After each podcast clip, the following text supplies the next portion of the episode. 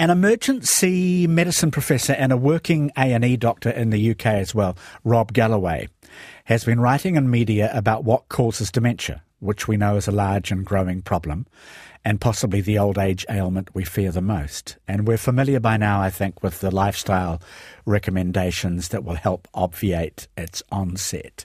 But it can still strike Active, inquisitive, clever, sociable people. There are new drugs that can clear amyloid plaques in the brain, but not all people with them will have dementia, and not all who do have dementia have those brain tangles present. Quoting from this piece, what if amyloid is the smoke, but the fire that's actually burning down your house is something else, and that something is high blood pressure. New research out of the Centre for Healthy Brain Ageing in New South Wales proves the role of high blood pressure in dementia and questions the traditional view of what causes the disease. That's out of the Daily Mail. So let's talk about blood pressure. Dr. Julian Paton is running his own very interesting research. He's a professional, uh, professor of translational physiology and director of the Heart Research Centre at Auckland University, Manaaki Manawa. Morena, Julian. Morena, Jim. Uh, great to be with you. Thank you for having me on. Nice of you to come on. Where does blood pressure come from, as it were? The opening question. Yeah, it's a great starting point, I think. Um, blood pressure is defined as the force that's exerted on your blood vessels, particularly the arteries. It's a really important force because what it does is it drives blood flow. And what the body cares about, what the tissues, the organs care about, is blood flow. Blood flow is important because that's what's going to supply the tissues with what they need, which is oxygen and glucose. Many of us have experienced having our blood pressure measured with a cuff that goes around your arm. And it is easy to measure, but the thing with blood pressure is it's very difficult to know what somebody's blood pressure is from a one stop shop visit at the GP. Because very often when you go to the GP, you in an environment which is not natural. And we know that anxiety, stress, worry will affect blood pressure. Train of thought will affect blood pressure. Time of day will affect blood pressure. So it's really important, I think, that if people really want an accurate estimate of their blood pressure, that they measure it with a device at home, and they're not that expensive. But to make a diary and to measure it on repeated, repeatedly over a week or two weeks, and also making a note in that diary as to how you felt on that particular moment. Had you just come out of your car in a horrible traffic jam and measured it and found it to be high, or were you actually feeling quite relaxed? Those sorts of things are very helpful for GPs uh, to really understand. You know, where is your blood pressure? So difficult in a sense to measure and difficult to assess the usefulness of whatever medications you might be on to bring high blood pressure down too, Julian? Yes a GP will select a drug from a list of four or five drugs that they have to their disposal. And these drugs all do slightly different things, but they've got no idea what drug any particular patient is going to be responsive to. Um, let me get, let me um, worsen the scenario, if you like. All drugs to treat blood pressure are tested and have been tested, and they've been around for many years. We haven't had a new antihypertensive drug to treat blood pressure for about 20 years. All these drugs that we have at our disposal have all been tested on white, Caucasian men. Why, therefore, would they work on women? Why would they, therefore, work on our Maori or our Pacific people in and around Auckland, or our Indians or our Chinese? That's where we're at with blood pressure uh, treatment, I'm afraid. I am of the opinion that what we really do need is to start to adopt some tests, some genetic profiling tests that would allow us to better predict through genetics what drug an individual will respond to. So, before I get to your own work, because that's a good intro to you, what you're doing, if if many people with dementia have a history of high blood pressure, then the drug-based remedies may not necessarily be preventive or efficacious. That's true.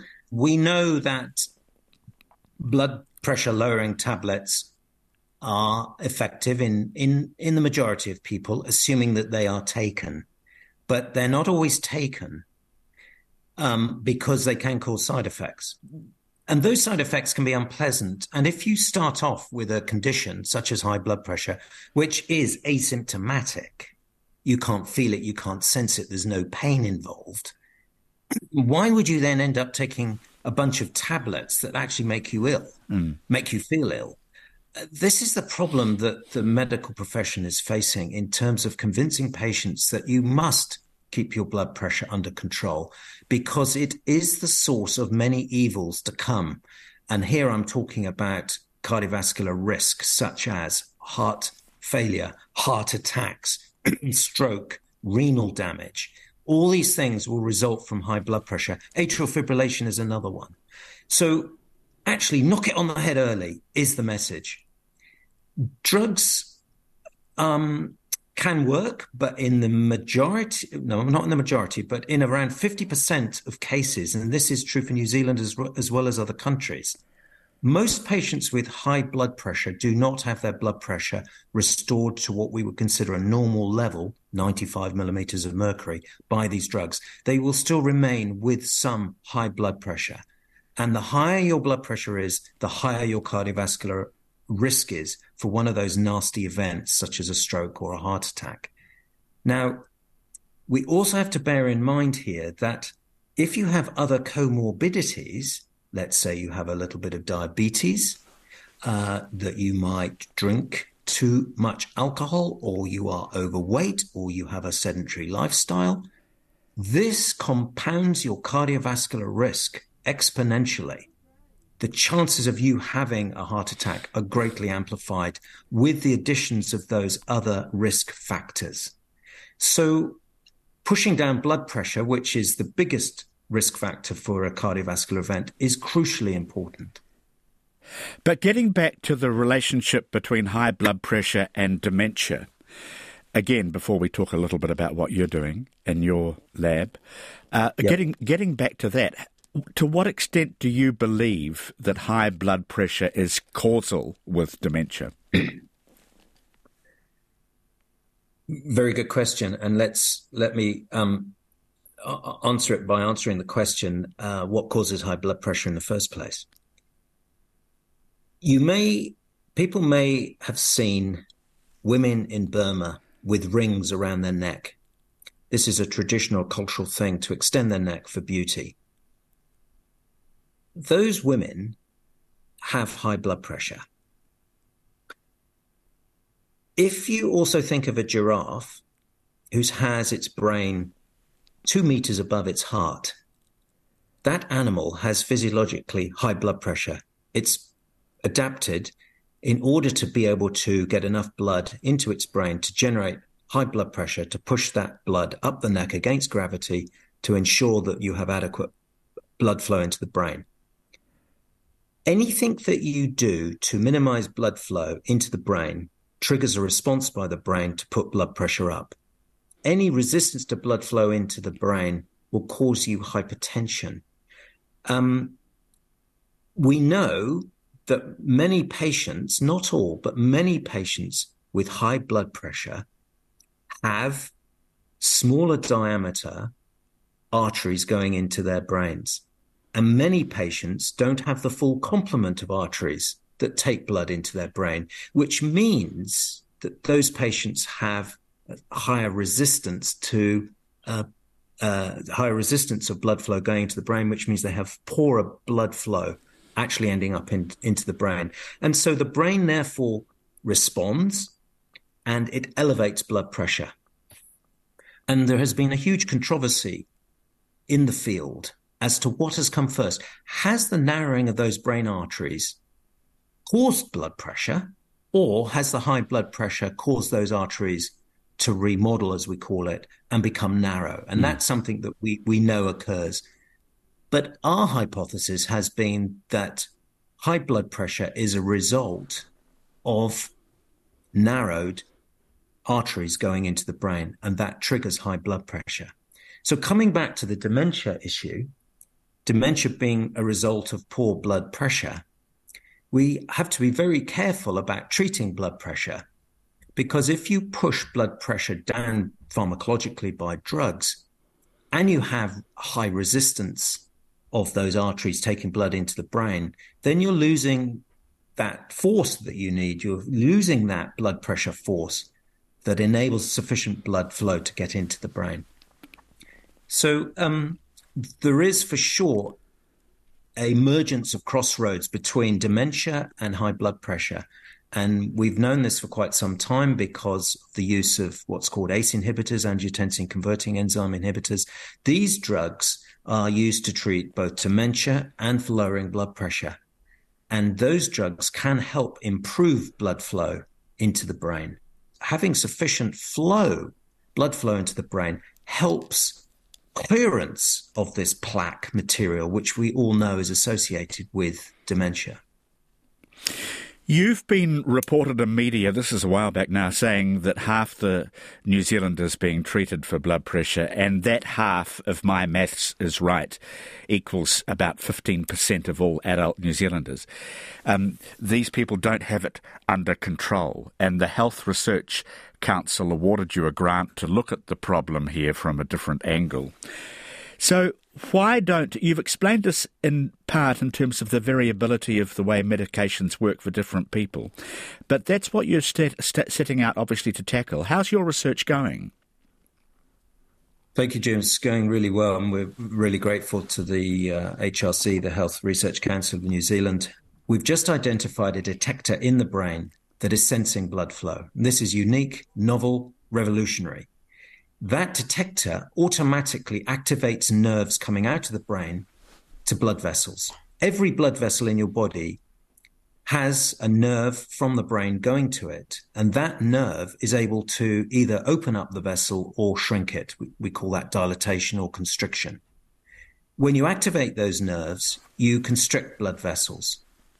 Those nerves are called sympathetic nerves, and they're all part of the fight and flight defense response they work very quickly, they're very powerful.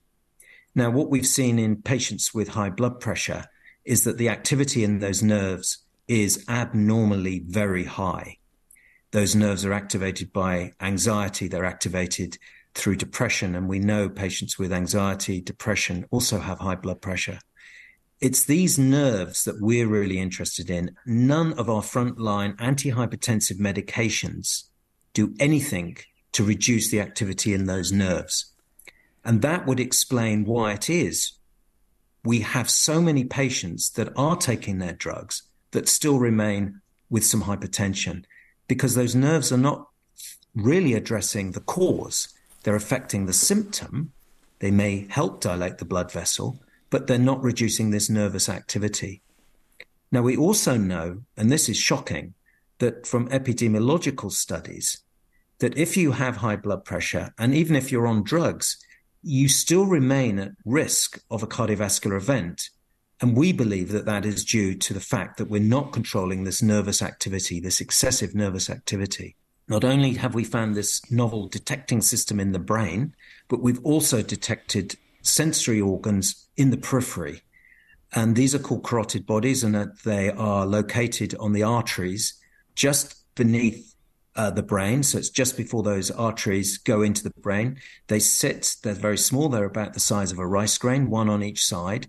They sit next to the carotid arteries and they detect the levels of oxygen. And we've recently discovered they also detect the levels of glucose. And so many patients in the real world not only have high blood pressure, but they have high blood sugar.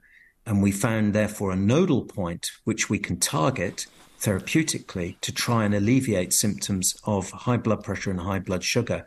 Incidentally, and most importantly, these carotid bodies cause rises in this sympathetic activity. This is where some of the sympathetic activity, a lot of this sympathetic activity is being generated. It's being generated by sensors in what we call the peripheral nervous system.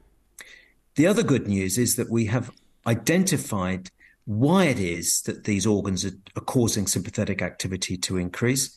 And we are about to start a clinical trial. It's not going to be performed in New Zealand, but it's going to be performed with colleagues in Poland.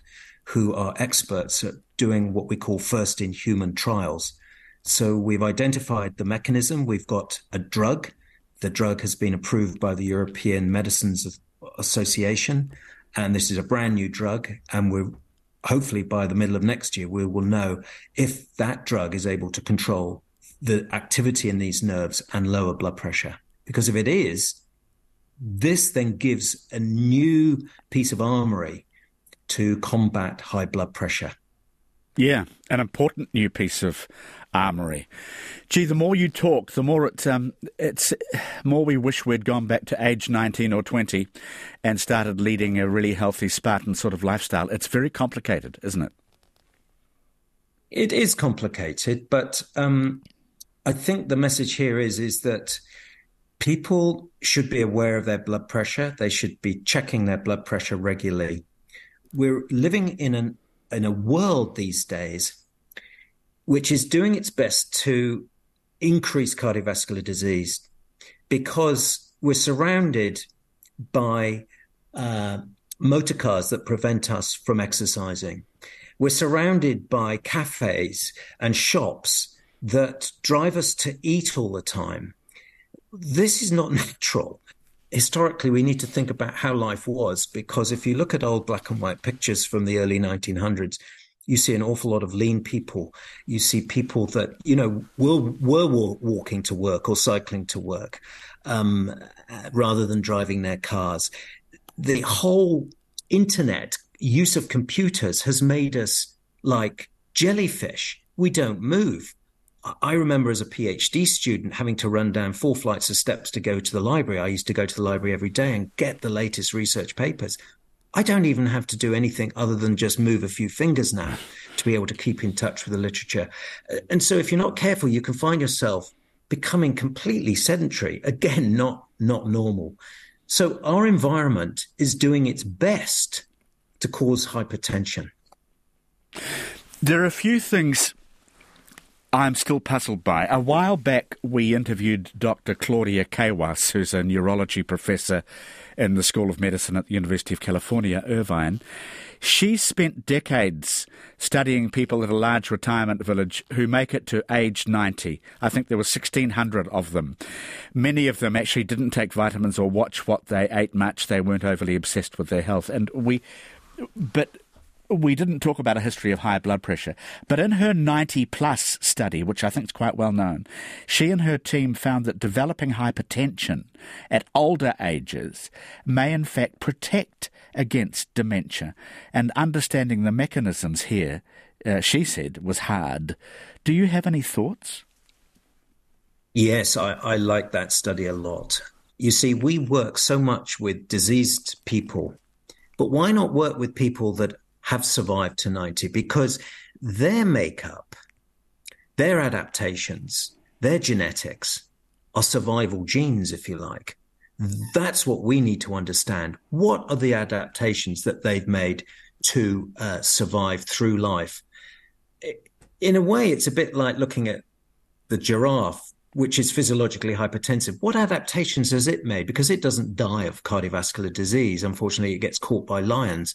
But the giraffe has a lot to tell us around adaptations needed in order to live with high blood pressure, for example. So these people have survived.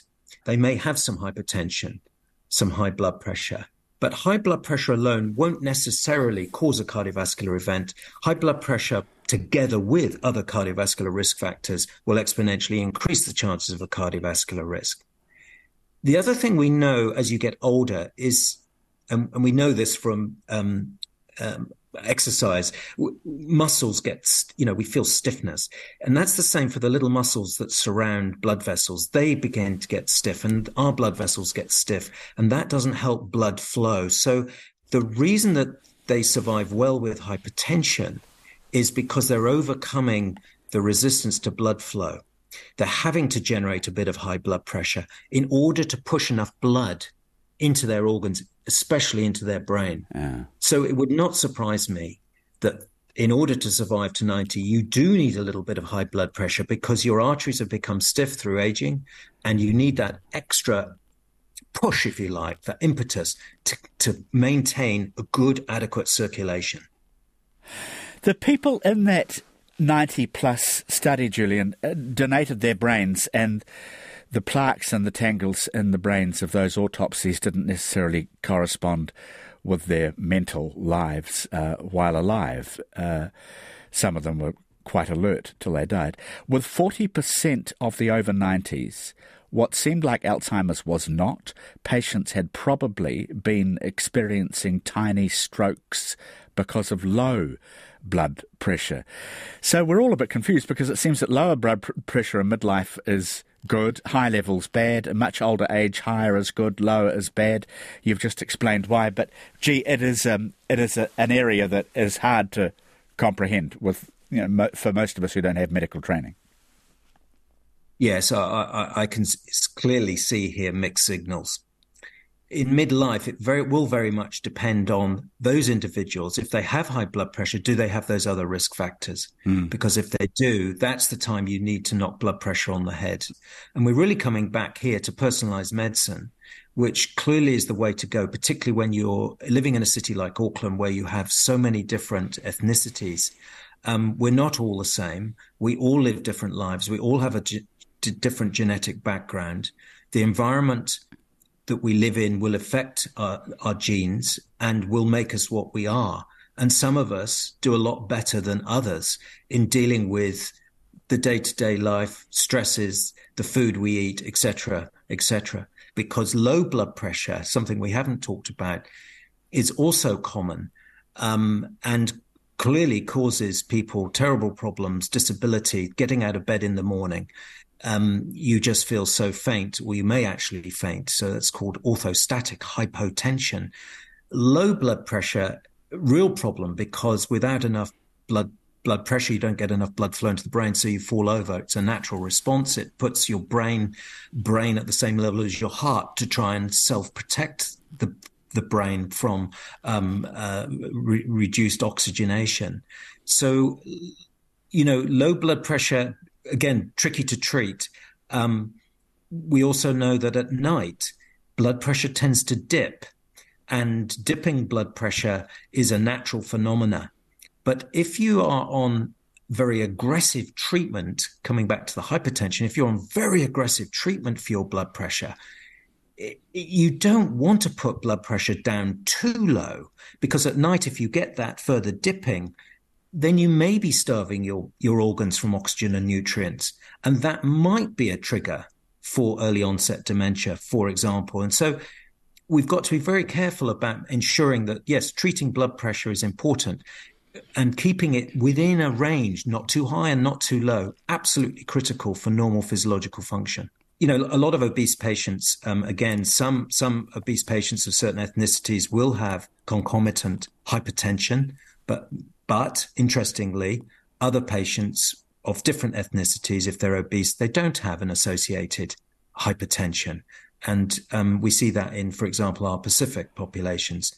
So I think, Jim, there's an awful lot more we need to understand about addressing blood pressure control in New Zealand with such a multi ethnic population because hypertension is a source of evil. It's costing this country an absolute fortune to treat because of the sequelae of events that happen downstream.